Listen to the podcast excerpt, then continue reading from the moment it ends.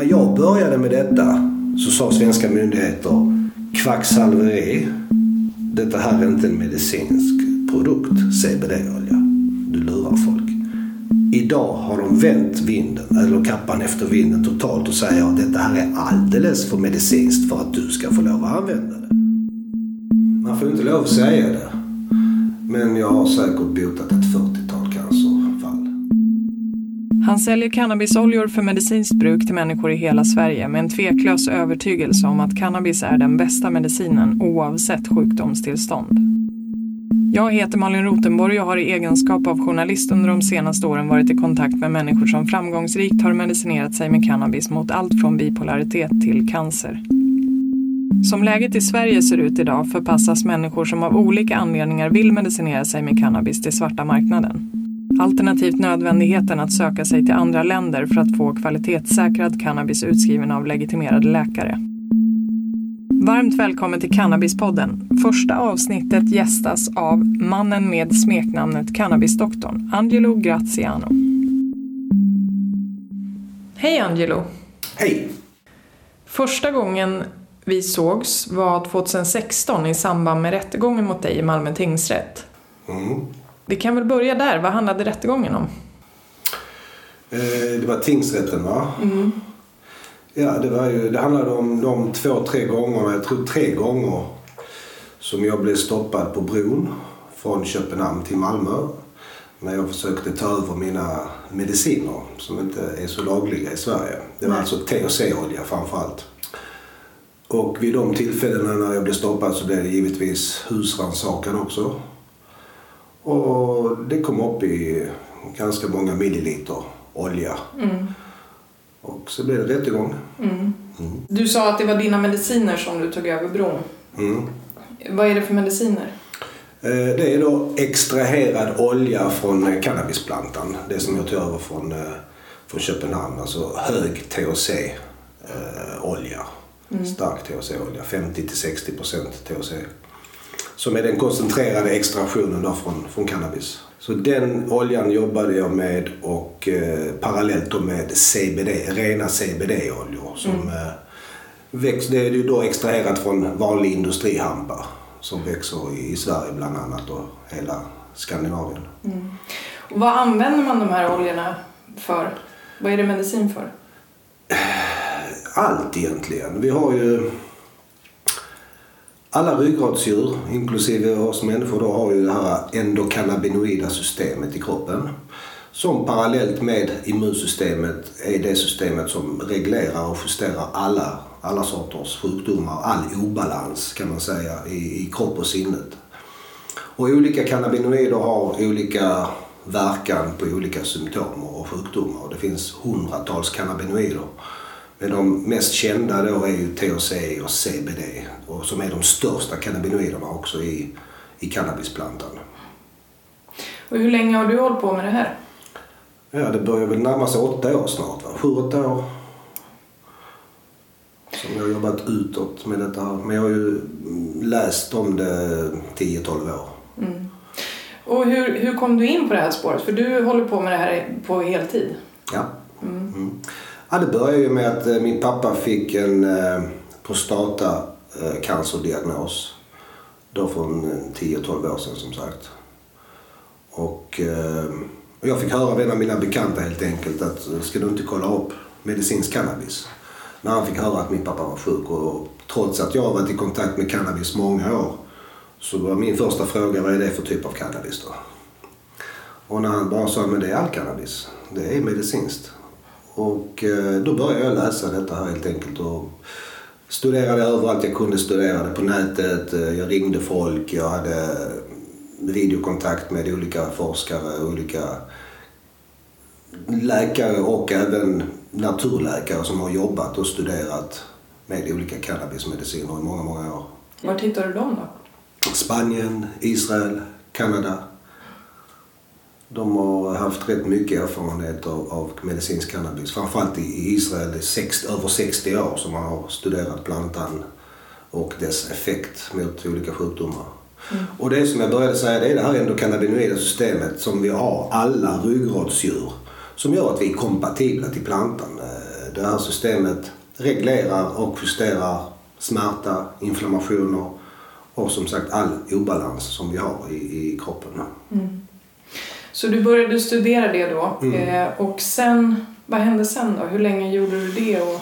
Alltså som sagt, jag läste på om det här ett antal år och sen tog jag hem den första CBD-oljan från Köpenhamn. Det var bara CBD-olja då enligt de producenterna. Och jag var ju ny och jag ville ju säkerställa att detta här då verkligen var en laglig CBD-olja. För det finns ju en EU-lag som säger att all cannabisolja som inte överskrider 0,2% THC är kosttillskott inom Europa. Så att jag ville ju ta reda på om detta verkligen stämde. Jag kände ju inte de här killarna i Köpenhamn för jag hade ju inte jobbat med dem alls innan. Så jag tog detta till polisen i Sverige och försökte få det testat. Men det var ju lättare sagt än gjort. Och det blev lite tumultartat till och med på en av polisstationerna när jag inte fick oljan testad eller när den här polisen inte alls ville möta mig på halva vägen. Men vad gjorde du? Gick till polisen och sa, kan ni testa min olja? Ja, jag gick först till det nya polishuset i Malmö och berättade liksom vad jag försökte göra och ville hjälpa sjuka med den här oljan. Men jag ville först vara säker på att den inte gjorde dem olagliga. I en poliskontroll till exempel när man kör bil och så vidare. Och de på polishuset, på Porslinsgatan, det nya polishuset, var faktiskt ganska entusiastiska och tyckte det här var intressant och ringde runt lite folk men hittade liksom ingen som kunde tillräckligt mycket om det här. De fick inte tag på det. Så att jag åkte till David Hall, det gamla polishuset, med då Jens Mikkelsen från Sydsvenskan och hans fotograf. Och då hade han även fått tips från en poliskontakt via hans yrke att jag skulle säga att jag misstänkte mig själv för ringa narkotikainnehav. Och då var det deras skyldighet att faktiskt testa den här produkten eftersom jag kommer att anmäla mig själv. Att jag misstänker att jag kanske håller på att göra ett brott här. Vill ni säkerställa att jag inte gör det?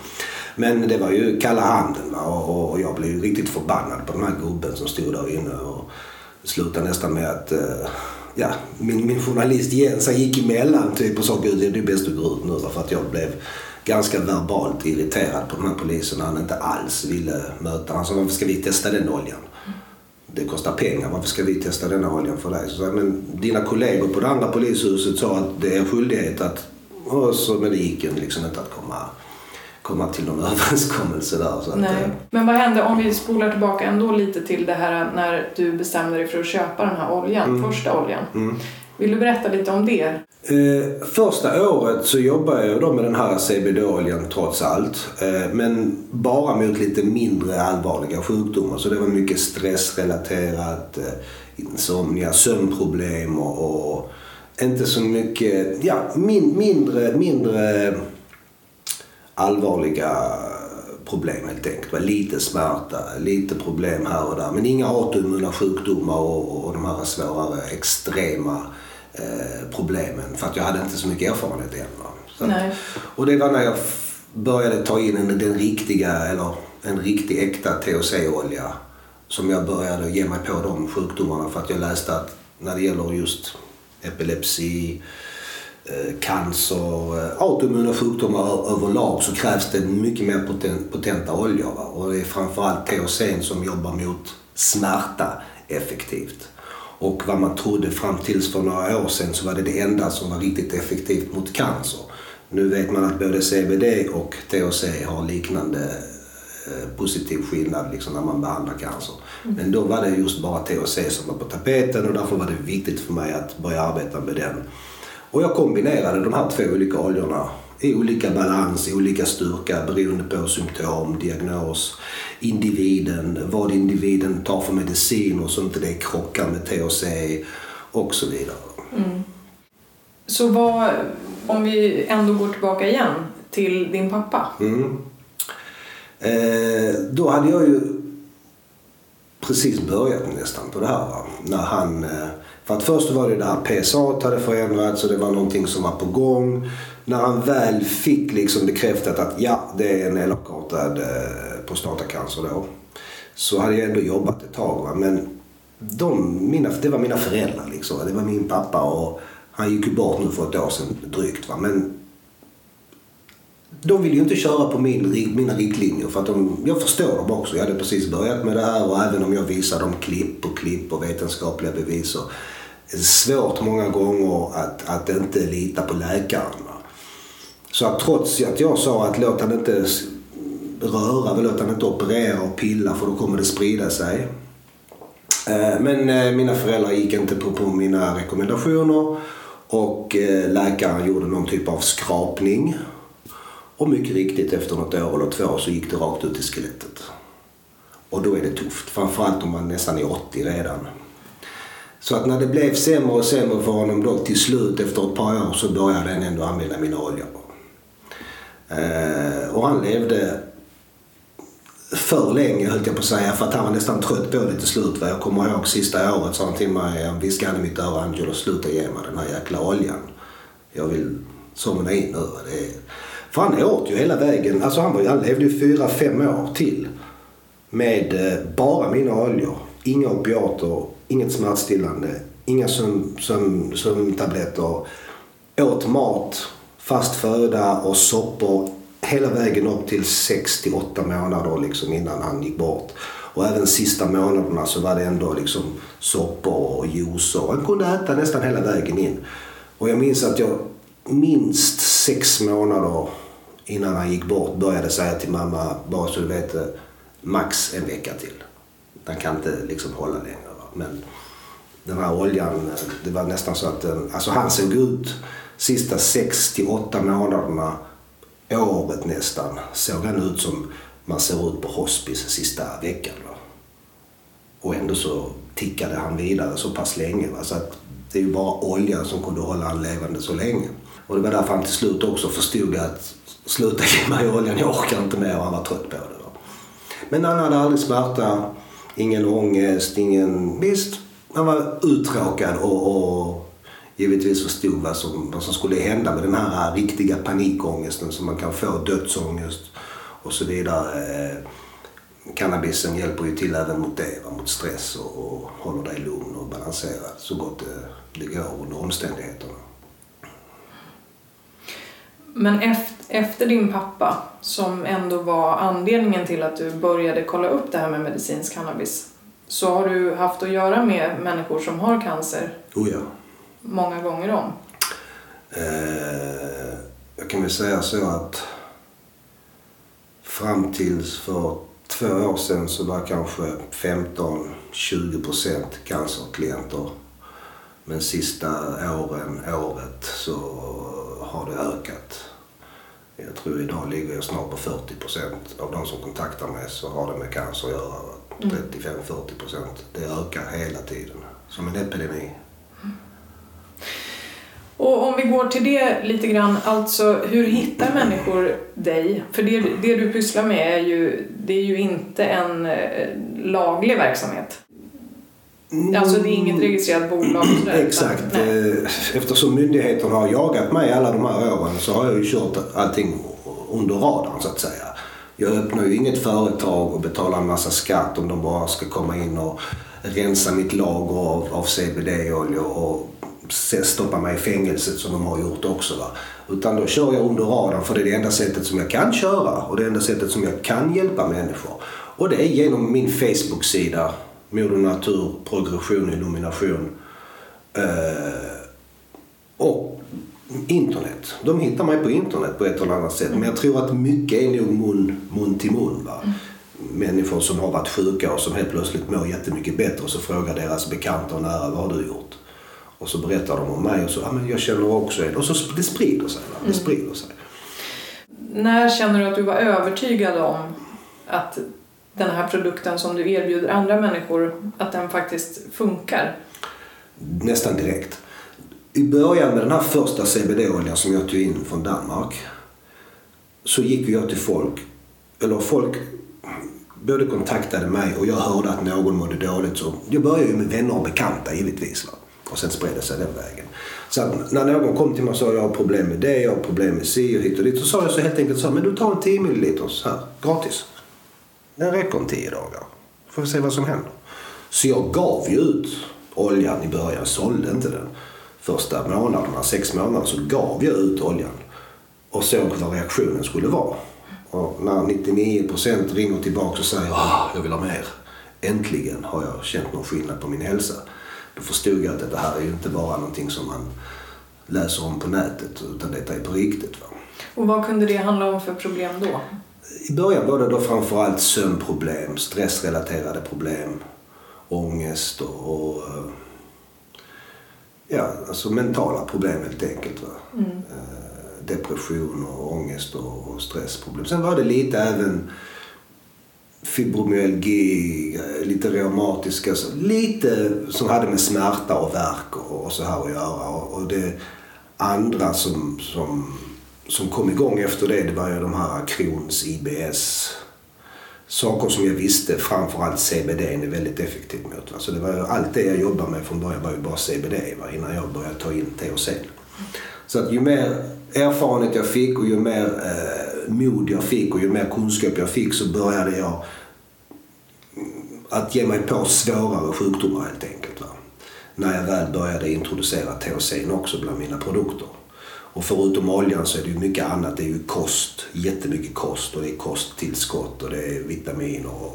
Så man jobbar ju med helheten. Man kan inte bara ta en massa cannabisolja och fortsätta äta massa onyttig mat och trycka i sig gifter. Det kanske inte räcker. Utan man måste jobba med kost och allting runt omkring, och livsstil och för att få bra effekt. Hur går det till då när människor kontaktar dig? Som sagt, antingen så får jag bara ett sms där de säger att hej, jag har blivit rekommenderad av någon av mina klienter. Eller så bara söker de upp mig. De lägger till mig som vänner på Facebook. Mm. Skriver till mig på Messenger. En kort historia om vad de har för problem. Och ibland berättar de vad de har hört talas om mig. Och ibland så bara skriver de rakt ut att hej, behöver hjälp med detta och detta. Mm. Och sen kontaktar jag dem, och alla mina klienter har jag ett gratis telefonsamtal, ett konsultationssamtal med. Och sen har jag veckovis kontakt med alla mina klienter med dosjustering. Så det är ett väldigt intimt och tätt samarbete som jag har med mina klienter. Mm. Du förmedlar ju de här oljorna till människor med ganska allvarliga sjukdomar också. Mm. Finns det någonting som någon skulle kunna ringa om? Ett sjukdomstillstånd som du skulle säga nej, jag kan inte hjälpa dig? Faktiskt inte. För att även om det inte går att bota någonting till 100%, man har amputerat sitt ben till exempel, så kan inte jag säga du tar tillräckligt mycket cannabisolja så kommer det växa ut.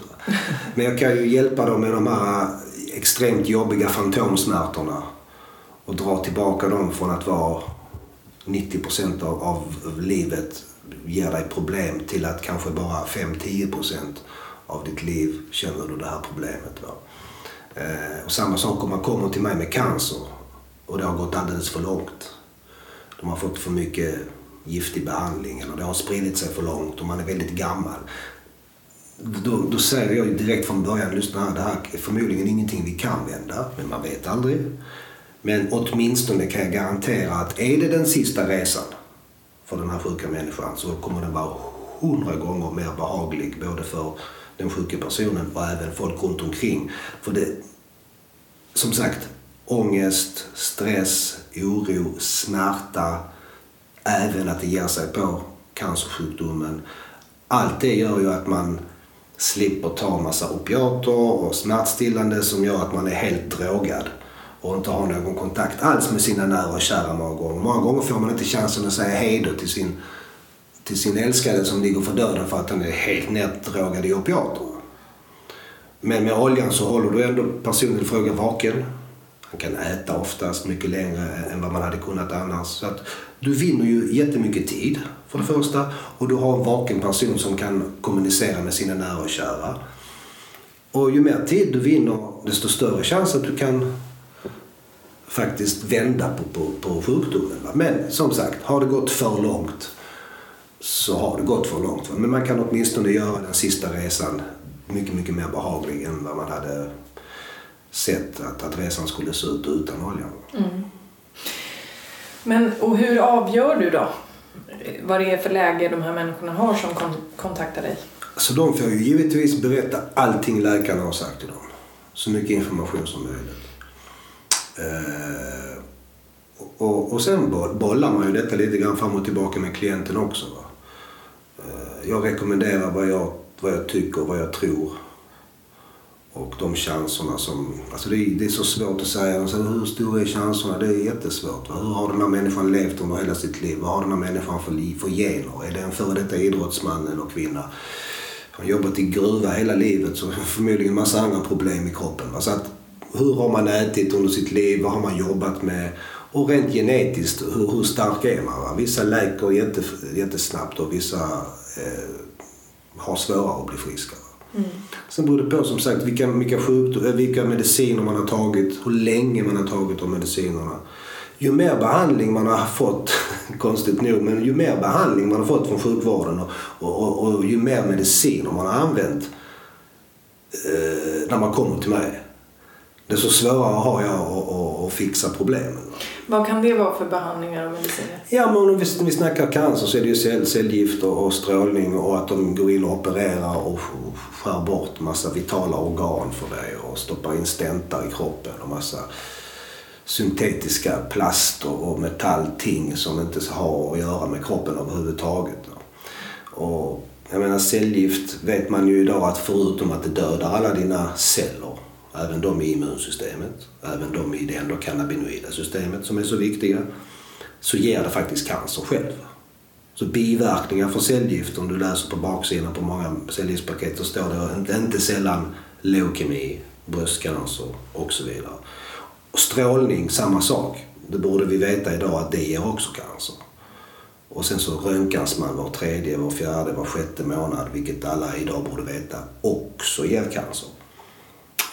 Men sen spelar det ju ingen roll vilka mediciner du stoppar i det. Allting är ju syntetiskt. Alla mina klienter kommer ju till mig för att de vill sluta med sina mediciner och gå över till naturliga alternativa mediciner. Så att det första jag försöker göra utan att stressa proceduren, för det finns ju mycket abstinens när man slutar med de här gifterna, det är ju att sakta men säkert, så fort oljan börjar ge positiv effekt så kör man kanske några veckor extra och sen sakta men säkert måste man försöka fasa ut allt det här syntetiska. För att först då kan din kropp liksom hitta balans igen. För att du får en kemisk obalans i kroppen när du stoppar i dig kemikalier, det är bara så. Hur kan du allt det här? Ja, jag har läst på helt enkelt och praktiserat. Säkert jobbat med 3000 olika människor under de här 7-8 åren. Mm. Du är ju väldigt övertygad om att det här hjälper människor oavsett vad läget är på ett eller annat sätt. Och du konsulterar och ger andra livsstilsråd också till människor. Är du aldrig rädd att du ska ta miste på? Alltså, känner du aldrig att det finns en risk att du ger fel råd eller att... Förstår du vad jag menar? Inte längre. Det har... Alltså, av mina erfarenheter så har aldrig mina rehabiliteringar försämrat någonting. Tvärtom, alltid gjort jättestor nytta. Aldrig någonting?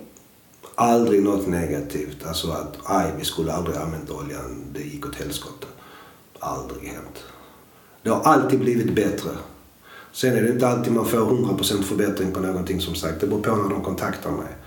Det beror på hur långt sjukdomen har gått. Men oavsett om det är Alzheimers, Parkinson, ME, KOL, you name it, ALS, MS, så blir alltid biverkningarna symptomen från sjukdomarna förminskas drastiskt snabbt. Hur snabbt? Ja, det kan ta dagar ibland. Det kan ta timmar ibland. Sen kan det även ta veckor och månader. Va? Det är helt individuellt också. Men man ser ganska snabbt skillnad, och det första är att man märker att folk sover mycket bättre. Och att stressen går ner. Och när sömnen börjar bli bra och stressen går ner, sen blir det positiva ringar på vattnet. För att det här kortisol, som är det här stresshormonet som hjärnan producerar när vi är stressade och har mycket smärta, det är ju väldigt inflammatoriskt i sig. Så att så fort du får ner stresshormonet, stressen, så att inte det här produceras längre i kroppen, och du börjar sova ordentligt, då märker man liksom hur immunsystemet och allting förstärks. Och när stressen går bort och när oron går bort, och kommer lite grann livsglädjen och lusten, matlust och annat som kan vara rubbat för att man är så stressad och man har ångest och man har ont hela tiden. Så att man ser ganska snabbt tydligen, det tar dagar och veckor, men sen att liksom få kontroll på Parkinson och Alzheimers och sådana här saker, det kan ju ta lite längre tid att se riktigt stora förändringar. Men du har sådana klienter också med Parkinson och absolut. Alzheimer? Ja. Vill du berätta om något sånt fall som ett exempel på det? Jag har en ganska rolig ett fall i Malmö med en kvinna i 40-årsåldern som hade någon typ av Parkinson. Hon gick med en sån här gångstol, och hennes problem var att hon hade svårt att komma igång. Så jag minns första gången jag var hemma hos henne, så satt vi i soffan, och så hade jag glömt mitt papper och mitt block i bilen. Så fan, så har du penna och papper jag kan låna, vill bara skriva ner lite saker till det. Så jag visste, inga problem, jag har det i rummet bredvid. Så ställde hon sig upp i soffan, och så stod hon bara där i kanske 30 sekunder. Och jag kikade på min telefon samtidigt, för att jag kände ju som hon var på väg. Men helt plötsligt så tittar jag upp, så står hon fortfarande där. Och då svarar hon mig att ja, det är detta som är mitt problem. Och så helt plötsligt mitt i allting så började hon att kunna gå lite grann. Så att det var det som var hennes problem, att hon var liksom inte övermobil, utan hon kom inte igång helt enkelt. Så hon gick ju med den här små korta steg. Det var hennes problem, hon kunde knappt röra sig. Saker och ting, signalerna från hjärnan liksom kom inte ner till benen, så att de rörde sig som de skulle. Och hon började med en CBD-olja med lite THC, väldigt lite. Så då tog jag ett antal milliliter av min rena CBD-olja, 17,2% i CBD-olja och väldigt lite THC, 0,2% när den är ren, koncentrerad. Och så tillförde jag lite THC, jag minns inte exakt. Jag tror kanske det var bara 0,25 eller någonting av en milliliter första flaskan. Och jag minns det tog, och jag hade då mina veckovisa samtal. Jag började med låg ingångsdos och sen feedback. Hur mår du? Vad händer? Hon började må lite bättre. Hon var mer avslappnad, kände hon. Och hon stannade inte så, fastnade lika länge och lika ofta längre. Och så gick det kanske 6 veckor eller någonting. 1,5 månader. Så fick jag ett sms en gång. Ja, min olja börjar ta slut och sånt. Kan du komma förbi i veckan och med en flaska, en ny flaska eller någonting? Kanske hade gått nästan 2 månader. 68 veckor. Och när jag kommer hem till henne så öppnar hon där nere, så åker jag upp i hissen, 3:e våningen, och så ser jag, det första jag reagerar på utan att egentligen reagera, är att hon har sin sån gångstol står i trappan. Alltså utanför hennes dörr precis. Tänkte, ja, okay. Och sen det ringer på dörren, och så öppnar hon dörren. Och så står hon där inne helt nonchalant, lutande mot väggen liksom så här med benen lite i kors här, och så varsågod, kom in. Och går helt normalt in och sätter sig i soffan. Och jag bara, va? Och det var ett av mina första sådana här fall med just Parkinson och att det låser sig, att folk inte kan röra sig. Va? Och det är ett antal år sedan, kanske 4 år sedan. Så jag var helt paff. Jag bara, vad är detta här? Och det var därför hon hade bjudit hem mig också, för att liksom slänga det lite i ansiktet på mig. Att kolla över vad du har gjort med mig.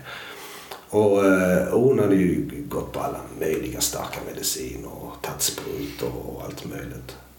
Men det var första gången när det gällde den typen av sjukdomar som jag verkligen, wow. Fast att jag har sett det många gånger på internet och liksom både folk som har använt cannabis rent bara personligen och lagt ut på nätet. Men även då forskare som har pratat om det. Men det här var första gången jag såg det liksom live, och att det var min produkt som hade gjort det där. Och det är ju en helt underbar känsla ju, när man får sån, alltså det går inte att beskriva.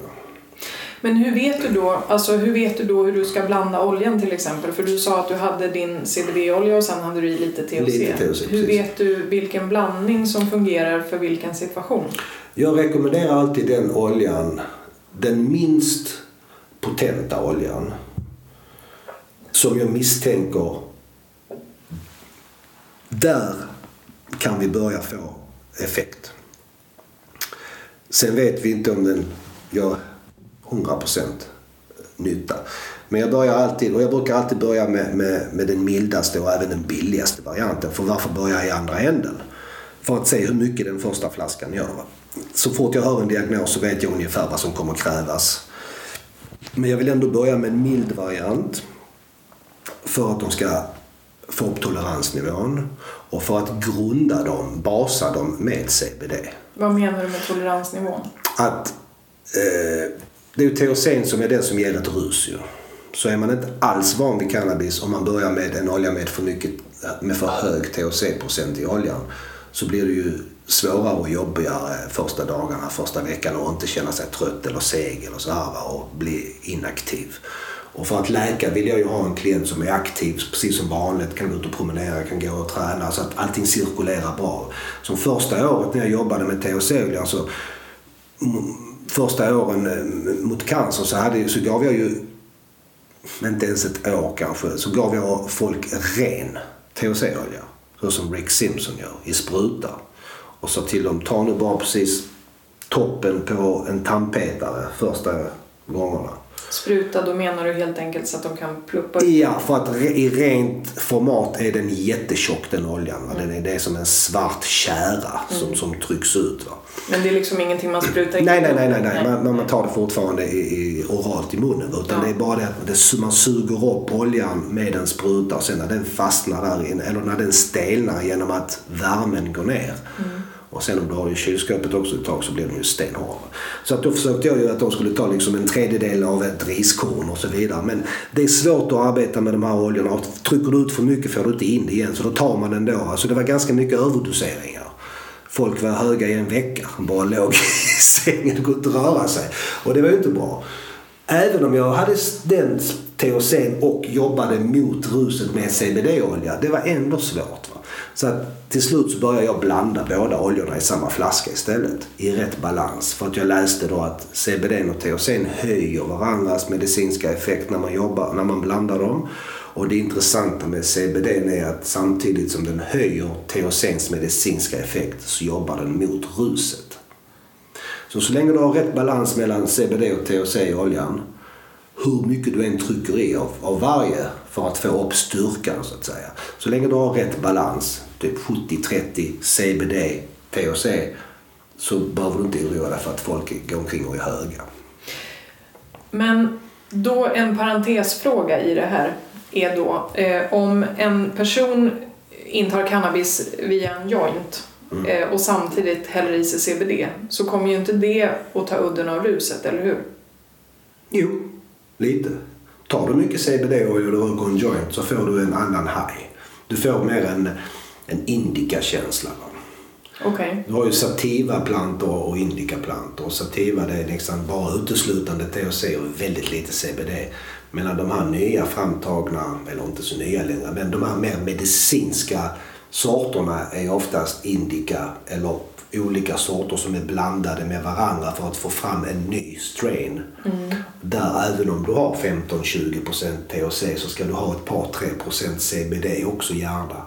För att det balanserar ruset. Du får mer smärtlindring, du blir lugnare. Medan när du bara kör THC så blir du mer uppåt nästan. Du blir aktiv. Många konstnärer och artister använder lite för att skapa och för att kreera och bli fokuserade och få energi till och med. Men har du mer CBD i de här produkterna, oavsett om du röker det eller tar det som olja eller vad du nu gör, så får du mer balanserat rus.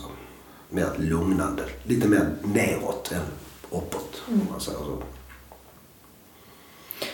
Om vi återgår till, om du vill ta något exempel på cancerklienter som du har haft.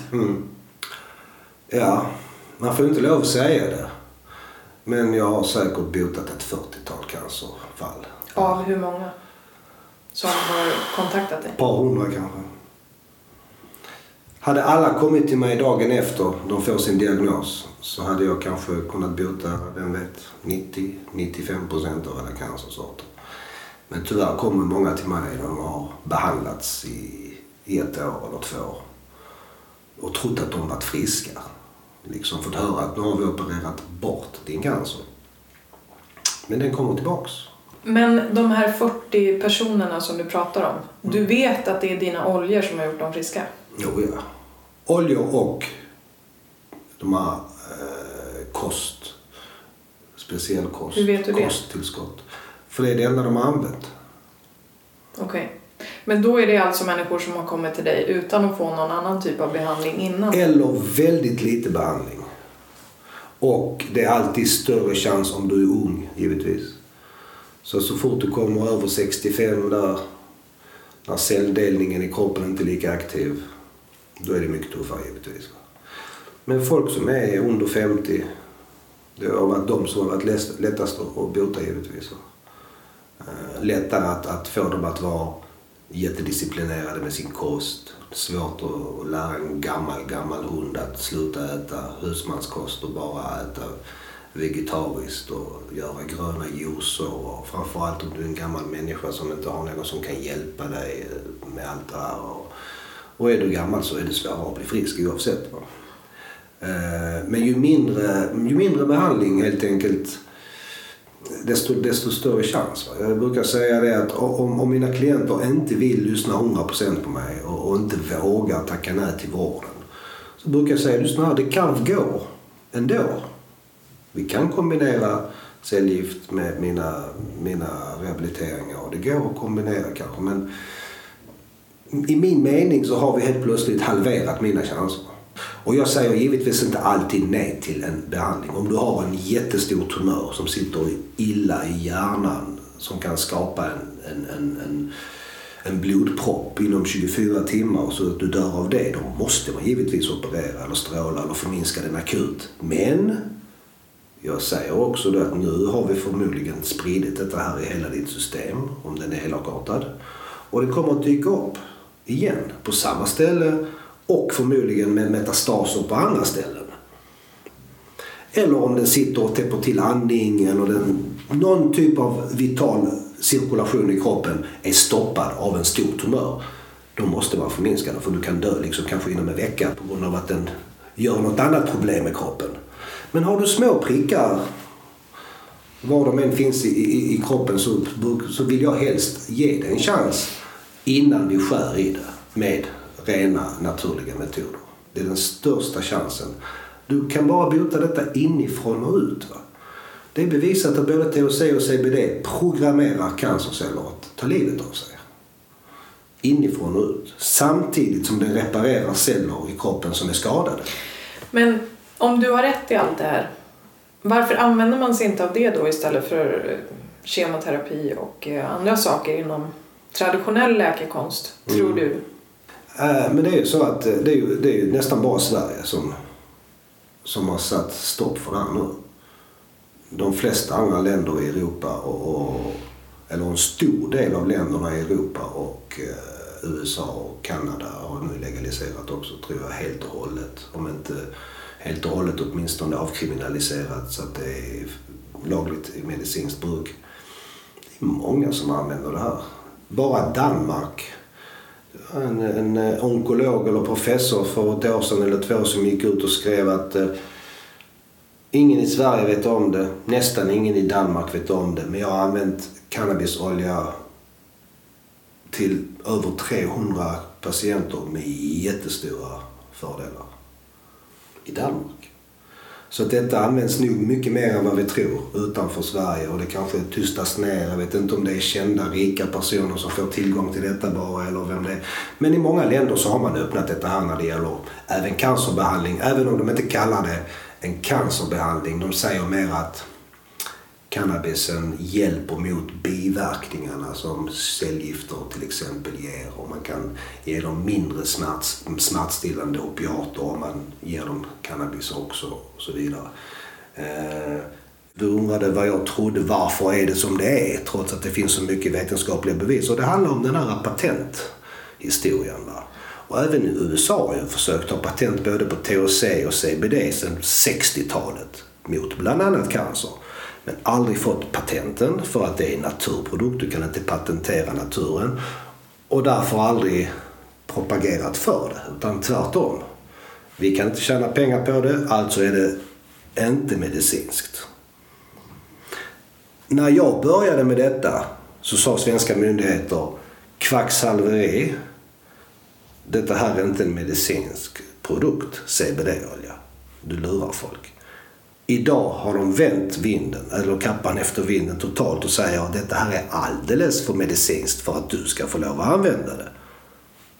Så att det handlar om pengar som vanligt. Mm. Och på tal om pengar, vad kostar det då att köpa en sån här kur från dig? Till exempel, om vi kan väl ta ett exempel på någon av de här 40 personerna eller någon av de här 200 personerna med cancer som har kontaktat dig. Mm.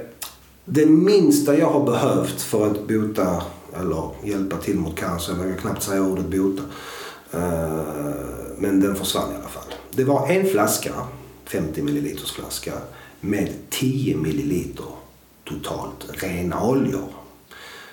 Och detta här var 3 gradens hormonell cancer. En ung tjej, 35 år gammal, från Estland. Som dagen efter hon fick diagnosen ringde upp mig för att hennes syster bor i Stockholm och var redan min klient. Så, så fort hennes syster berättade att hon hade fått den här diagnosen så gav hon henne mitt nummer och så ring honom innan du ens liksom pratar med läkaren om någon behandling. Så hon avstod all behandling från läkaren och körde mitt brace helt enkelt med mycket C-vitamin och olika vitaminer och kosttillskott. Och började då med den här 10 ml kuren där jag tryckte in 9 ml CBD-olja och bara 1 ml THC-olja. För vid hormonell cancer är det vissa nya rön som säger att det är bättre att ta så mycket THC. Och vi hade kontakt veckovis och så vidare som vanligt på telefon där jag då börjar med en låg ingångsdos och sen justerar jag upp dosen efterhand beroende på hur varje klient reagerar på oljan helt enkelt. Och efter 9 veckor när flaskan mer eller mindre var slut så fick jag ett sms bara så här att hello, I was at the doctors today, they can't find anything. Efter hur många veckor? 9 veckor. Så en flaska, drygt 2 månader, 10 ml oljor, pris 500 kronor millilitern är vad de här oljorna kostar av mig. Världspriset är 600 kronor milliliter om du har en äkta olja som är framställd genom alkoholextraktion. Okej, så på 9 veckor var den här kvinnan fri från sin cancer? Ja, och sen har jag har tagit allt från 10 ml till 100 ml. Mm. Snittet mellan 40 och 60 ml har jag märkt. Mm. Men jag vill ändå stanna kvar vid henne. Mm. För att det enda hon gjorde för att bli fri från sin cancer då var alltså att ta dina oljor. Och förändra sin kost och använda de kosttillskotten som jag rekommenderade. Mm. Ja. Okej. Och vet du någonting då om hennes diskussioner med sina läkare? Nej. Jag tror bara hon helt enkelt sa till sina läkare att hon väljer en annan väg. Mm. Estland, ingen aning om där. Vet i många länder utomlands, redan från Danmark och 100% från Tyskland så blandar de ju holistisk medicin, naturmedicin och alternativ medicin med konventionell medicin. Mm. Så det är möjligt att det var ganska vanligt i Estland redan. Jag vet faktiskt inte alls hur det funkar. Men jag ställde aldrig den frågan till henne eftersom det inte handlade om Sverige. Va? Här i Sverige däremot är det intressant att höra vad vissa läkare säger. Och fler läkare börjar erkänna att kosten är viktig. Och när mina klienter nämner CBD-olja, cannabismedicin och så, utan att kanske säga gör det, så visar de ändå liksom att om du tycker det är bra, kör du på. Jag kan inte rekommendera det, men om du tycker det känns rätt så gör du det. Och nästan flörtar med dem mellan 4 ögon. Så att fler och fler läkare vågar åtminstone inte förbjuda det. Va? Men har du själv varit i kontakt med några svenska läkare angående cannabis, medicinsk cannabis? Jag har haft flera läkare som klienter som har cancer. Okej. Okay. Jag har haft poliser som har cancer som klienter. Olika myndighetspersoner som utåt skulle säga nej, det är bara gift. Okej, okay, men då vill jag gärna ha ett exempel på, alltså inga namn och sådär, men läkare. Mm. Det var en specialistläkare i Hörby, mer eller mindre pensionärad. Han hade lite folk som kom hem till honom bara. Närmade sig 80 när vi började jobba. Och han hade cancer och han kontaktade mig. Och jag frågade honom, du är nyfiken, du som läkare, var hittade du mig liksom? Och han svarade att en kollega till mig rekommenderade att jag skulle försöka hoppa där. Jag bara, va? En kollega? Ja. Så att... Hur gick det för honom då? Det gick bra. Jag jobbade med han i 2 år ungefär. Och han gjorde mycket annat också. Han jobbade med en qigong-snubbe som gav han energi. Och han gjorde en massa andra behandlingar bredvid det på det här fallet. Med tiden som vi lärde känna varandra och så vidare så skickade jag ju han... Alltså han blev ju väldigt intresserad av den holistiska världen och den alternativa världen. Och när jag berättar mig, det här är inget nytt utanför Sverige. Och det som fick han att... Han var ju lite tveksam i början, men det som fick han att lita på mig, det var när jag nämnde Erik Enby. Och att Erik Enbys förebild var hans förebild, den här THX-läkaren.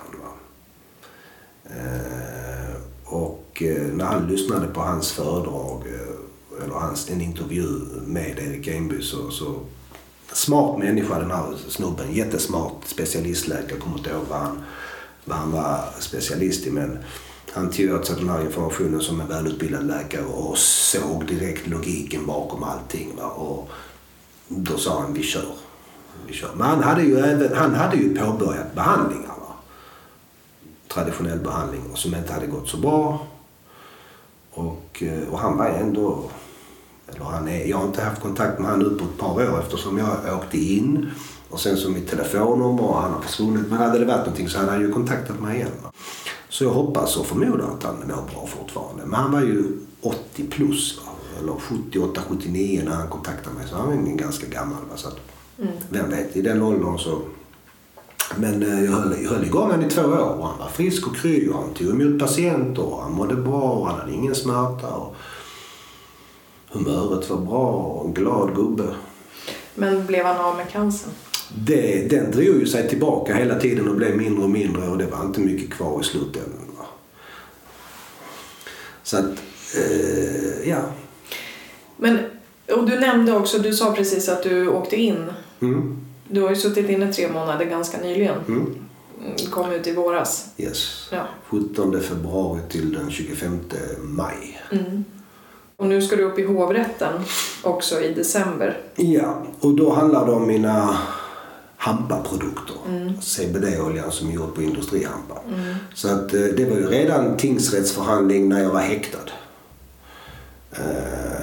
Och där åklagaren yrkade på 6 månaders fängelse faktiskt. Fast att den förra åklagaren bara yrkade på 5 månaders fängelse för THC-olja. Så ville hon mena på att det var ännu mer allvarligt med hampa tydligen. Men den domen fick jag när jag satt på Karlskoga-anstalten. Och det hette bara att det bakas in i mitt nuvarande straff. Mm.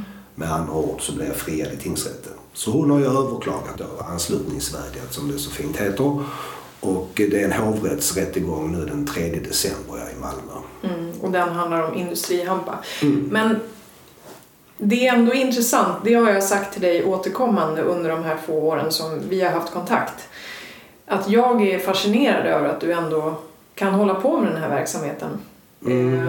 Därför att myndigheterna är ju så... Du är ju öppen... Under den rättegången som var mitt första möte med dig så var du helt öppen med vad du håller på med. Och du sa mer eller mindre fuck off till alla i den där rättssalen som hade något att säga mot dig. För att du menar på att du hjälper sjuka människor. Och de menar på att du håller på med olagligheter. Och det är ju trots allt så att det du gör inte är... Eller i alla fall det du har gjort... fram tills du åkte in inte är lagligt. Och då det är ju ändå värt att prata lite om det. För att hur vågar du hålla på så här?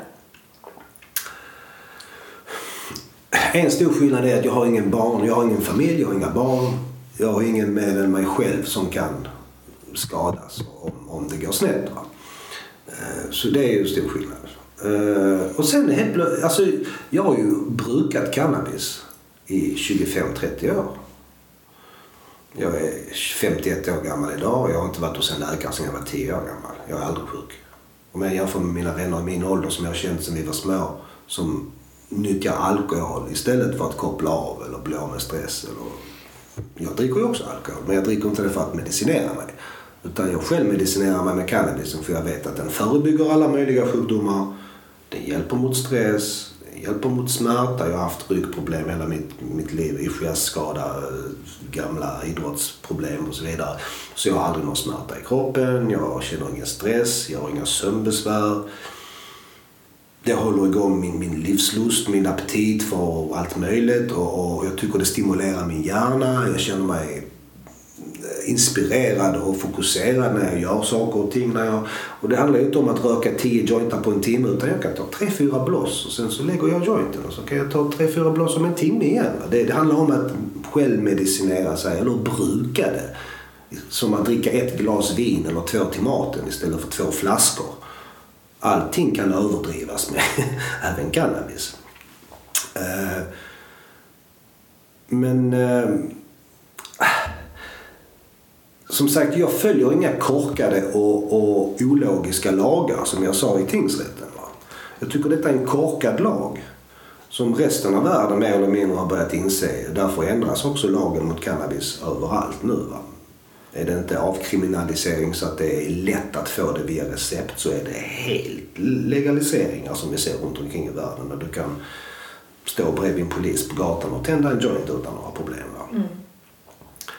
Mm. Och jag menar, bättre, som jag sa innan idag, bättre att vara olagligt frisk än att vara lagligt sjuk eller till och med död i min bok. Och det är efter den mentaliteten jag tänker helt enkelt och jobbar. Att det viktigaste är väl att jag kan hjälpa sjuka människor. Det spelar väl ingen roll egentligen, allt annat runt omkring.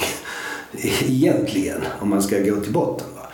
Sen vet jag att det inte är 100% lagligt med THC och därför... Men nu efter det här så har jag ju tänkt efter. Alltså att nu kör jag ju bara CBD. Och kan rekommendera i de fallen där THC behövs. Till vederbörande vad man kan få tag i det. Sen får de ta det beslutet själva. Jag har för mycket nu liksom rättegång i hovrätten och så vidare. Jag har för mycket som kan göra att jag åker in igen. Och då hjälper jag ingen helt plötsligt. Och eftersom jag är den enda vad jag vet som i större i alla fall mängd har oljor som är riktigt framställda och verkligen hjälper mot de här svåraste sjukdomarna. Så försvinner jag från marknaden så finns det liksom ingenting med. Inte i Sverige och förmodligen inte i Skandinavien överhuvudtaget. Så därför måste jag vara extra försiktig nu och hålla mig till lagen och hoppas att det blir en lagändring. Det är mitt mål att ta upp det här i högsta domstol och åtminstone få CBD-oljorna helt lagliga. För just nu är det en gråzon. Läkemedelsverket vill få det till narkotika men det går ju inte egentligen för att EU-lagen säger något annat och nej. Det krockar lite och det är ingen som fattar någonting längre. Nej, och då kan vi ju flika in och säga det som ändå gäller som man kan vara ganska säker på just nu det är ändå att det är lagligt att bruka CBD, alltså olja ifrån industrihampa men det är inte lagligt att sälja det med påståenden om att ja, det kan läka diverse saker. Ja, det är väl en ganska bra tolkning. Ja, men sen är det ju också olika, det slår helt olika i tingsrätter runt om i landet just nu. Så jag skulle, precis. Eftersom jag går igenom ganska mycket både domar och förhandlingar, rättegångar och sådär, gällande de här sakerna så är det ju kaos för tillfället. Ja. Så att, men jag tänker säkert många som frågar sig, eftersom det som du sa tidigare om det här med läkemedelsbolagen som vill ha patent och alla de här sakerna, att allting handlar om pengar. Tror du inte att det är många som tänker att det kanske är det som är din drivkraft också i det här? Det finns säkert någon som tror eller som tänker så. Mm. Det finns alltid haters som försöker hitta fel på allting de ser på nätet och klankar ner på. Men de flesta, alltså jag har aldrig fått det kastat i ansiktet på mig. Du gör detta bara för att tjäna pengar. Tvärtom, när jag berättar för dem att jag dubblar bara priset. Jag betalar 250 kronor själv, milliliter för de här produkterna, så förstår de att ja, men okej, det var dyrt. För jag är ju tydlig och säger att så länge det är olagligt så är det här jättedyra produkter. Världspriset är 600 kronor milliliter. Det är dubbelt vad grammet guld kostar. Även om det är en magisk produkt som faktiskt kan bota det mesta. Om man är ute i rätt tid så är det ändå mycket pengar. Framförallt om du är sjuk. Då jobbar du ofta inte och du har inte mycket pengar som du är sjuk. Va? Så detta är någonting som egentligen borde vara gratis. Som alla skulle kunna få odla i trädgården. Och så kunde någon kommit dit och hjälpt dem att göra olja av det. Så det här, jag menar, då hade vi sett en stor hälsoförbättring i alla länder. Va? Då hade vi börjat stänga ner sjukhus till höger och vänster förmodligen. Och det är ju inte heller intressant. Att stänga ner sjukhus eller att släcka ner medicinbolags tillverkning. Och, nej, det är pengar tyvärr. Och det gäller inte bara mediciner, det gäller byggmaterial, det gäller kläder, det gäller, jag menar, hampa. Det tar aldrig slut. Va? Du kan bygga 50 000 olika produkter av hampa. Mm. Det är många bolag som är rädda för cannabis, om vi säger så. Mm. För att de vet att om folk verkligen får upp ögonen till vad man kan göra med denna planta så kommer mycket förändras här i livet. Eller här på planeten, va? När det gäller företag. Mm. Men ser du inga risker eller inga faror, inga negativa saker överhuvudtaget med cannabis? För att jag tänker så här, att ju mer jag själv har studerat den här plantan så har jag blivit väldigt lyrisk också över potentialen, alltså byggmaterial och man kan göra alla möjliga saker och inte minst hälsoeffekterna som det kommer nya studier på hela tiden. Mm. Men det är ju sällan så det fungerar, tänker jag samtidigt, att allting bara rakt igenom är positivt med någonting. Mm. Så därför så ställer jag den frågan till dig. Ser du inga nackdelar med till exempel att vi skulle ha cannabis som växer precis överallt och alla kan när som helst bara? Alltså om man tittar på Portugal som har legaliserade alla droger för 16-17 år sedan. Och om man tittar på stater i USA som har legaliserat cannabis till exempel och hur det fungerar i Holland. Där kriminaliteten är noll jämfört med Sverige till exempel. Och när man ser på att nolltoleransen i Sverige när det gäller narkotika och nästan på alkohol också. Trots det är vi näst värst i Europa efter Lettland tror jag. När det gäller överdoseringar på tunga droger, narkotikabaserade mediciner och så vidare. Så säger det mig att nolltolerans fungerar inte. Nej. Och att åtminstone avkriminalisera och normalisera någonting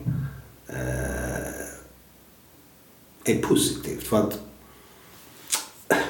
är någonting normaliserat och inte så tabubelagt och så superintressant, och förbjuden frukt är alltid det man attraheras av. Normaliserar man saker och ting så är det inte så speciellt längre. Va? Det är som till exempel alkohol här i Sverige jämfört med i södra Europa och andra delar av världen, bara Danmark. Där man kan handla en whisky inne på en bensinmack eller vin inne på Ica eller vad som helst, öl, starköl, vad man vill. Det är inget konst, det blir en del av kulturen. På det där är liksom barn super inte så fulla när de är 12-13 år för att det är intressant och spännande, utan nej, där har du, det är i deras kultur att om vill du smaka lite vin så här tar vi hälften vin och hälften vatten så kan du lära dig att dricka det till maten om du tycker det är gott. Då är det inte så spännande längre. Men när saker och ting är förbjudet och vill man testa det bara just därför. Va? Mm. Och man har ju sett det i de här länderna där man har legaliserat och avkriminaliserat cannabis att det ökar ju inte bruket. Tvärtom nästan. För att det är inte så intressant längre. Va? Och när du talar om för folk att det här är en medicin och inte någonting som man flippar ut på, då känns det också mindre intressant. Va? När man säger det här är LSD, du ska trippa på det, eller det här är svamp, eller det här blir man helt borta på, det är knarka, kokain och så vidare, tunga saker. Jag ser faktiskt inga negativa aspekter överhuvudtaget att legalisera och avkriminalisera. Tvärtom så får du ju produkten från gatan. Om du reglerar det och har ställen där man, precis som på Systembolaget, man får gå dit och handla om man har ett recept från en läkare att man har smärta eller sömnproblem eller cancer eller depression eller PTS eller vad som helst. Där om man vill välja den naturliga vägen så kan man välja cannabismedicin av olika slag. Men är ditt förslag då att det ska legaliseras för medicinskt bruk, eller ser du helst att det ska legaliseras helt? Ja, men första steget i alla fall i Sverige. För att det känns som om detta landet är lite annorlunda än alla andra länder. Det känns som att om man hade legaliserat det helt i Sverige så hade det kunnat få lite annorlunda konsekvenser än det är i andra länder. Det är precis som här, måste vi överdriva med allting vi gör på något sätt. Men om det inte finns någon fara med cannabis så spelar väl inte det någon roll? Nej, alltså... Vi säger att kanske första året så hade en massa folk tyckt att det var jätteintressant och roligt. Men sätt en ålder. Och 18, eller åtminstone 18-årsgräns. Annars så måste du ha föräldrar bakom som säger ja, det är okej att min son eller min dotter som har epilepsi använder CBD-olja hellre än den epilepsimedicinen som dödar halva hjärnan på henne. Så har du en förälder som står bakom barnets medicin, vilket den ändå gör. Eller om du är myndig. Och du har ett recept från en läkare att du kan använda så mycket i veckan och bara få utskrivet så mycket per dag så att man inte kan överdriva. Du ska ju inte ha 50 gram cannabis med dig så du kanske röker upp allting på 2 dagar och bara sitter i soffan och är flummig. Du kan ju aldrig dö. Det är den enda produkten i världen som man inte kan överdosera på. Va? Vi är kompatibla till plantan. Men man kan givetvis bli pacificerad och bli lat och som med allt annat. Om man överdriver att dricka vin också hemma varje kväll så går du inte till jobbet lika lätt dagen efter. Så att lagom bruk av allting så kan man egentligen använda vilken drog som helst, höll jag på att säga. Men jag tror det är så faktiskt. Att vilken drog som helst, om du använder den lagom mycket för varje fall och varje individ, så varför inte? Men när det gäller just cannabis så är den ju totalt ofarlig på det sättet. Men det är ju ändå så att det är en viss skillnad att bruka cannabis om man är under en viss ålder. Så att innan hjärnan är färdig. Mm. De säger så... det, men jag vet inte. Jag menar när du hör att, ganska nya rön också, när man hör att det är bevisat att THC, som är den här farliga cannabinoiden som man blir hög av. När man hör att det kommit fram att just den cannabinoiden bland annat reparerar döda hjärnceller. Då undrar man om det finns någon fara oavsett ålder. För även om du är 10 eller 2 eller 70 så fungerar ditt endokannabinoida system likadant. De här cannabinoiderna produceras i våra hjärnor, fast de kallas endokannabinoider, alltså endogena cannabinoider.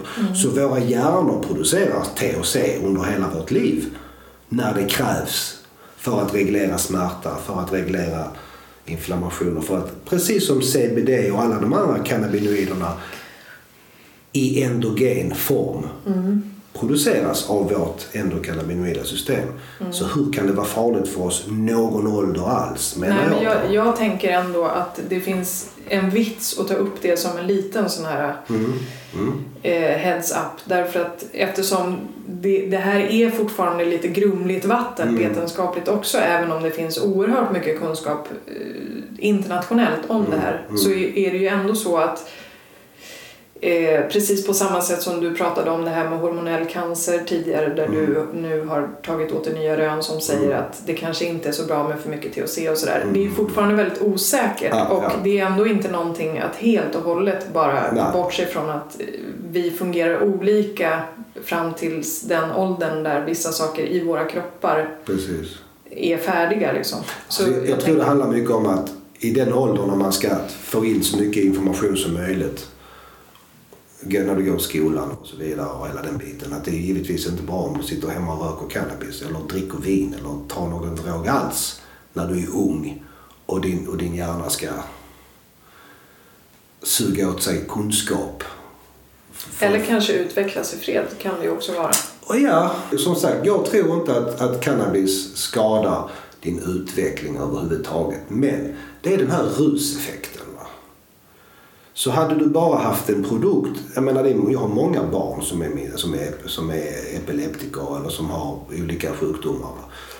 Och då är det ju framförallt CBD de får, men där är ändå en liten klick THC också. För att just de receptorerna som sitter i våra vitala organ, framförallt hjärnan, det är ju CB1-receptorn som kommunicerar med THC.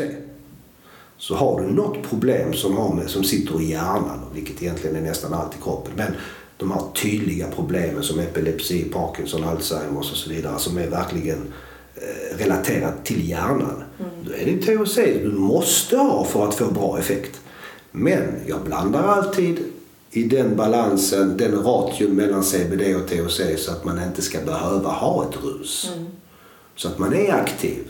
Så att man kan leva sitt vardagliga liv och gå och jobba, eller som ett barn till exempel kunna gå i skolan trots att man får en medicin mot epilepsi eller mot autism eller mot vad som helst, ADHD, som också är jättevanligt bland mina klienter.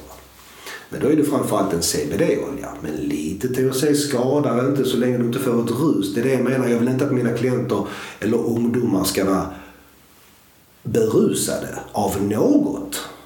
Oavsett om det skadar dig rent fysiskt eller mentalt. Det är bara, du ska inte vara berusad.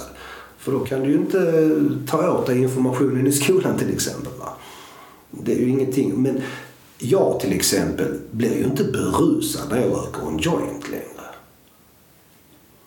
Absolut inte. Jag blir bara lugn och balanserad och harmonisk. Det hjälper mig att jobba mot stress. Jag blir inte lika lätt irriterad. Jag är mer fokuserad på det jag gör. Så att absolut vill jag inte att 10-åringar eller 12, 13, 14, 15, 16-åringar ska gå omkring och vara helt höga, glansiga ögon och bara sitta och filosofera på lektionerna. Du måste ju vara vaken. Va? Så att absolut. Men jag tror inte att det är några större problem med din hjärnas utveckling. Nej, men just när det gäller det faktiskt ändå, jag tycker det är viktigt att säga att det är väldigt många forskare som är positiva till medicinsk cannabis har ju också pratat om skillnaden på alltså en ej färdigutvecklad person och en person som är färdigutvecklad, att det kan skada hjärnan att till exempel börja röka på som 13-åring. Och det är bara viktigt att säga det. Att, liksom, sen vet inte, jag bara tycker det är viktigt så att inte vi spekulerar och säger liksom, mer cannabis åt folket och nej. Liksom, kör på. Nej. Alltså, det är ju, man ska använda det där som en medicin och inte som en drog. Framförallt. Och det är viktigt att veta vad man gör kanske också. Oja. Och vilket... Absolut. Det är därför man ska kontakta någon som har jobbat med detta många år. Så att man vet, man får rätt information. Det är som du säger, det finns så mycket information på nätet. Så att och många stora företag, de skriver ju som sagt så att det ska passa deras plånbok, höll jag på att säga. Men det finns alltid mot och fördelar med allting. Och man ska göra allting lagom. Kommer du fortsätta med det här livet ut? Förhoppningsvis. Nej, jag brinner för detta. Jag har sett magiska saker. Magiska förändringar. Som jag inte trodde ens var sant innan jag började med det. Trots att jag hade sett det på nätet. Alltså, trots att jag hade läst om det så kändes det att det är nästan för bra för att vara sant det här. Va? Men när du sen får folk som ringer dig efter en vecka... människor som har försökt med alla möjliga mediciner i ett decennium försöka få mer än 2 timmars sömn per natt och inte lyckats. Och så provar de din CBD-olja och så ringer de bara några dagar efter och säger: du, vet du vad jag gjorde i natt? För första gången på 10 år. Nej, det vet jag inte. Jag sov 8 timmar i sträck.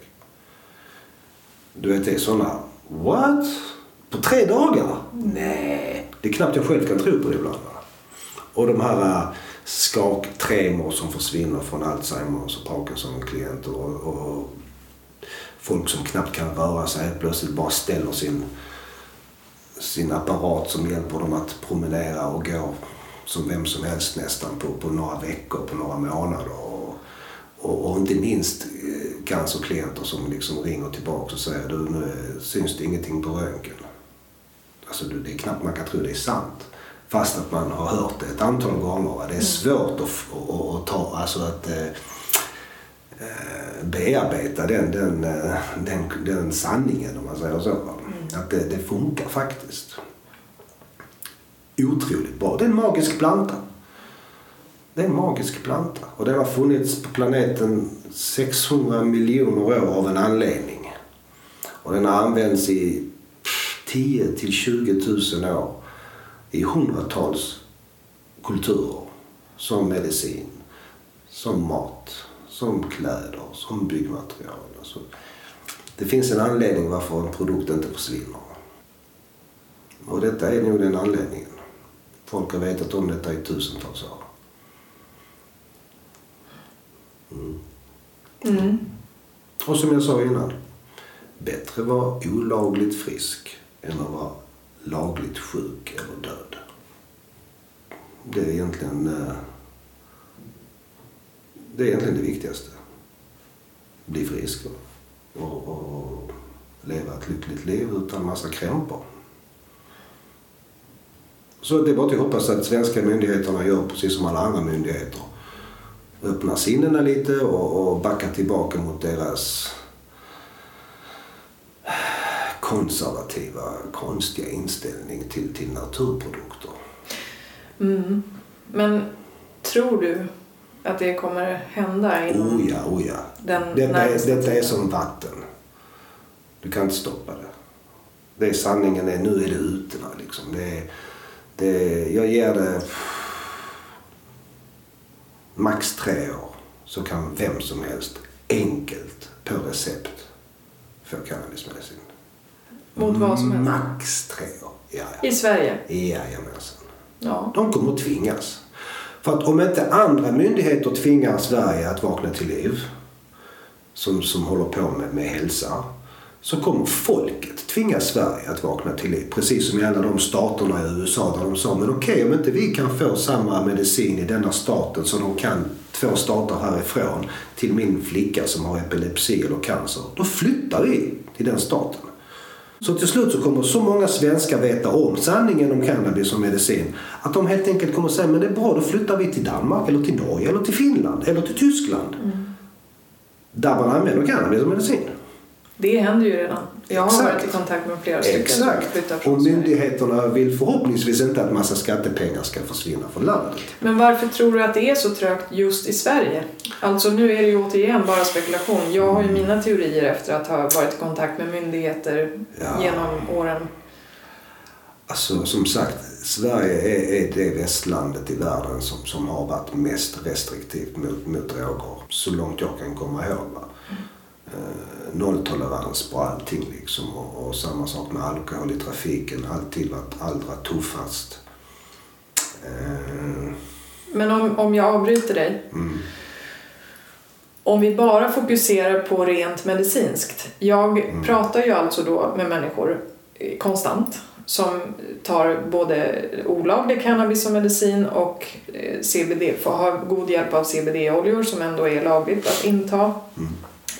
Och människor som behöver eller har haft god hjälp av cannabis, medicinsk cannabis, ren cannabis med THC i, som de har fått utskrivet i andra länder, som sen kommer till sina läkare i Sverige och vill ha det utskrivet även här, får nej.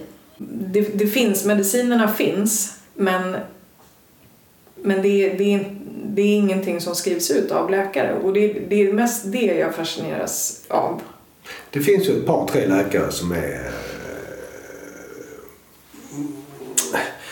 Det är ju 4-5 stycken som har på licens riktigt sådana här indica bedrokaner som har extrem nervsmärta.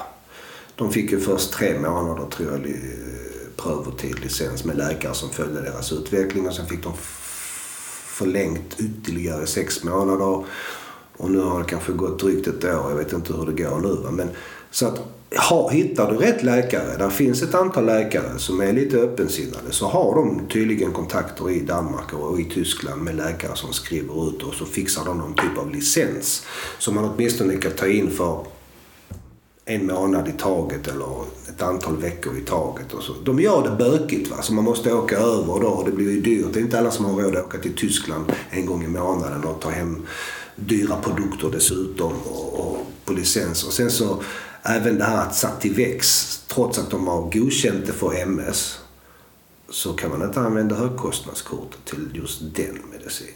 Så du kan inte använda högkostnadskortet till cannabismediciner även om det finns och får det utskrivet på recept. Vilket är enorma... Vad är det? Det är ju kriminellt ju. Varför mobbar du den här medicinen bara för att den kommer från en planta som ni har gått och sagt gör folk dumma i huvudet? När vi nu vet att tvärtom verkar det göra folk väldigt mycket mer intelligenta än de som inte röker. THC gör dig intelligent. Det reparerar dina eventuellt skadade hjärnceller och stimulerar din hjärna som inget annat. Så att, samtidigt så... Det är mafioser. Alltså men jag har sagt det länge och jag fortsätter att säga det. Medicinbolagen i min bok är historiens största massmördare för pengar. För att vi är en biologisk varelse och vi ska inte ha något annat i oss än biologiska, naturliga mediciner. Vi ska inte ha syntetiskt gift i oss. Det spelar ingen roll om du tar en Alvedon, cellgift, Parkinson-medicin, en antidepressiv tablett. Du kan lika väl stoppa i dig en bit plast, så kommer ditt immunförsvar reagera på samma sätt. Det kommer upptäcka en inkräktare i systemet. Och den kommer lägga all sin fokus och all sin kraft på att försöka trycka ut giftet ur kroppen. Istället för att jobba mot våra problem. Men menar du då att det inte finns några mediciner överhuvudtaget som fungerar och hjälper oss människor? Alltså syntetiska. För att det enda vi kan få tag på ifrån våra läkare är ju trots allt kemiska mediciner. Jag säger som professor Götzke. Vad var det han sa? 2% av alla mediciner gör någon nytta. Skolmediciner ger sig på dina symptom i bästa fall. Sen kommer kroppen att sluta reagera helt enkelt på de här medicinerna som man ska. För att den vill inte ha med den att göra, den stöter bort den. Så att det kan hämma symptom och det kan blockera symptom och det kan göra att en negativ process kanske blir långsammare. Men det ger sig aldrig på bakgrunden till sjukdomen. Det är det som är skillnaden på cannabis framförallt med all naturmedicin, som gröna juicer bara. Att juica grönsaker, frukt och bär och äta mycket C-vitamin, D-vitamin, kurmin, mineraler. Alltså helt enkelt alternativa mediciner. Det ger sig på anledningen bakom dina symptom och läker bakgrunden till dina symptom, inflammationen eller infektionen eller svampen eller vad det nu är som har bildats. Och när det ger sig på anledningen bakom dina problem, en skadad nervcell eller en skadad vad det nu än är, så kommer dina symptom gå bort ju. Du ska inte bara sopa problemen under mattan som skolmedicinerna gör, för det kommer bara växa där, det kommer inte försvinna.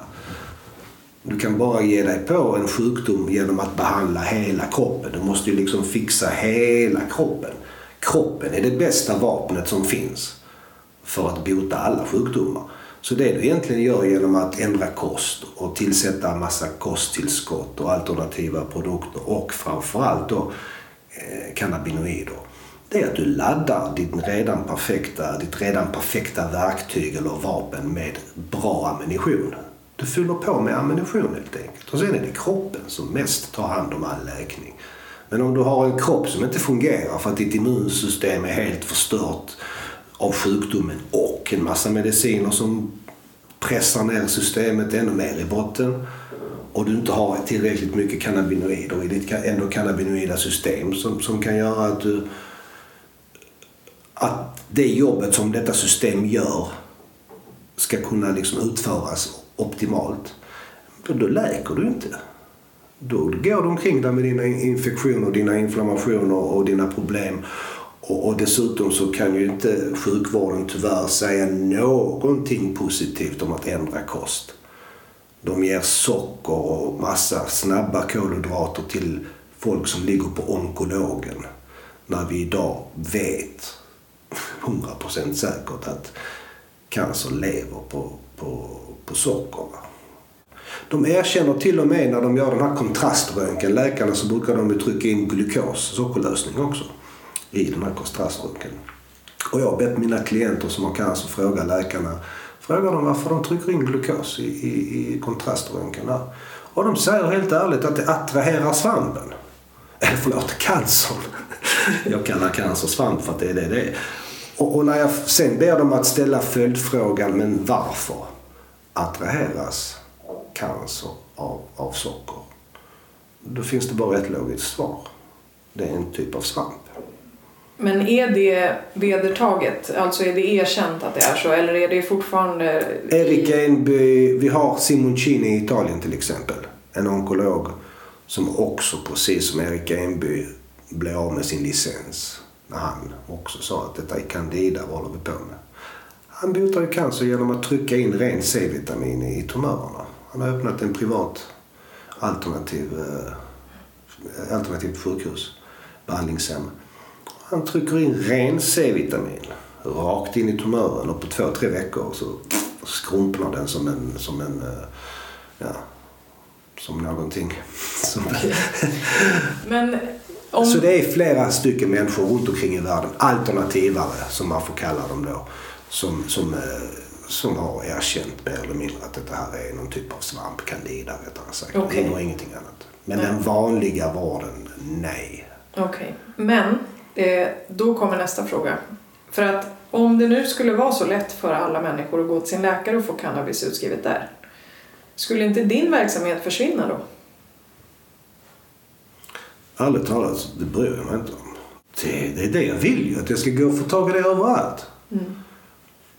Det är det viktigaste ju, att hjälpa folk. Sen kan jag åka runt och hjälpa till med doseringar eller vad som helst och tala om för de här stora produktionsbolagen, om de nu skulle växa någon gång, att så här ska du extrahera oljan med alkohol. Inget fusk, inget det, inte C, inte kallextrahering, inte CO2. Jag kan jobba med det här på många olika sätt ändå. Mm. Så du ser inte något hot med det? Nej, alltså lyssna, vi är 10 miljoner människor i landet. 50% kommer få cancer förr eller senare. Det finns jobb till fler än mig. Jag kan inte hjälpa alla. Det behövs 100 till som jag. Egentligen. Sen kan vi gärna samarbeta, varför inte? Se till att det blir lagligt. Se till att jag kan öppna ett företag. Se till att jag kan betala skatt som alla andra människor. I'm up for it. Perfekt. Det viktigaste är bara att kunna hjälpa så många sjuka som möjligt.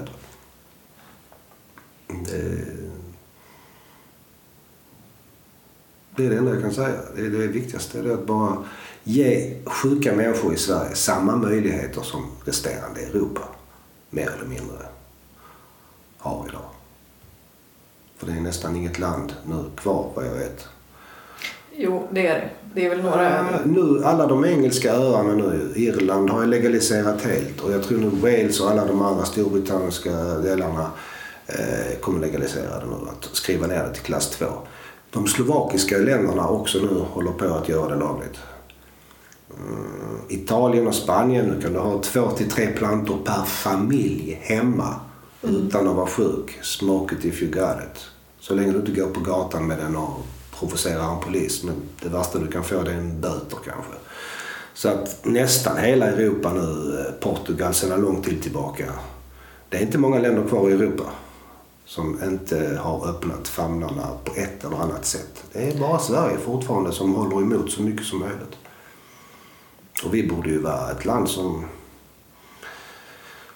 som borde vara öppensinnat, tycker jag. Vi har ju varit långt framme när det gäller vetenskap och medicin. Och på 80-talet hade vi bland de bästa sjukvården som finns i Europa. Och idag har vi bland de sämsta sjukvården som finns i Europa på grund av alla köer och inte tillräckligt med vårdpersonal och läkare och så vidare. Så att det går inte bra för Sverige då, tycker jag, när det gäller sjukvården. Nej, vi har väl fortfarande väldigt högklassig sjukvård för de som får tillgång till den. Men det är väldigt överbelastat system. Ja, alltså jag vet många av mina cancerklienter som fått vänta 3 till 6 månader bara för att få en första röntgen. För att komma igång med någonting, för att få operationstid. Och det är ju katastrof, för att på den tiden kan det vara kört. Du ska komma igång med en behandling dagen efter du har fått en diagnos. För att ha så bra chans som möjligt att övervinna den här sjukdomen. Mm. Är det någonting som du känner att vi har missat? Vi kommer ju säkert att träffas och spela in mer i framtiden, men... Alltså det är ju så mycket som man kan prata om. Det jag skulle vilja göra, en situation som jag gärna skulle vilja hamna i på något sätt, det är att sitta och prata så här med dig till exempel, och ha någon från Läkemedelsverket eller någon respektabel läkare eller någon sjukhuschef eller vad som helst, och bolla lite mina erfarenheter och låta honom ifrågasätta det jag säger och ge mig en chans att ta fram bevis på mina erfarenheter, både från mina egna fall och utlandsfall, och fråga den personen varför är det som det är fortfarande i Sverige när resten av världen har mer eller mindre accepterat de vetenskapliga bevisen som finns. För där är jag lika förbryllad som du, va? Visst, det är enkelt att säga att det handlar bara om pengar, men jag menar det finns jättemycket pengar att tjäna också ju på det här, ju, som man har sett i många länder och stater, framförallt i USA, där de drar in jättemycket skattepengar på att reglera det och sälja det som vi säljer alkohol på Systembolaget till exempel, va? Under kontroll. Men då kan vi väl avrunda med att det gör vi nästa gång. Du och jag och en läkare som vill. Det hade varit jätteintressant. Verkligen. Det kör vi på. Ja, perfekt. Tack för den här gången. Tack själv. Det var Angelo Graziano alltså, i första avsnittet av Cannabispodden. Jag kan tänka mig att några av er som har lyssnat har en del frågor nu, eller att det kommer. Mejla dem i sådana fall. Har ni frågor som ni vill att jag ska ställa till Angelo i ett framtida avsnitt med honom, kan ni mejla dem till cannabispodden@gmail.com. cannabispodden@gmail.com. Om ni föredrar att kontakta honom själva är mitt tips att ni söker upp honom på Facebook. Sist men inte minst, jätteroligt att du har hittat hit och att du har lyssnat. Podden är fortfarande i sin linda, vilket innebär att du som lyssnade på det här avsnittet och slogs av idén att det vore roligt att bli Cannabispoddens huvudsponsor fortfarande har goda chanser att bli just det. Låter det intressant är du mer än välkommen att höra av dig. Vill du inte bli formell sponsor men ändå känner att du vill vara med och supporta podden, kanske rent av anonymt, så finns såklart även Swish-möjligheten. Numret är 0702 88 11 59 0702 88 11 59. Tack!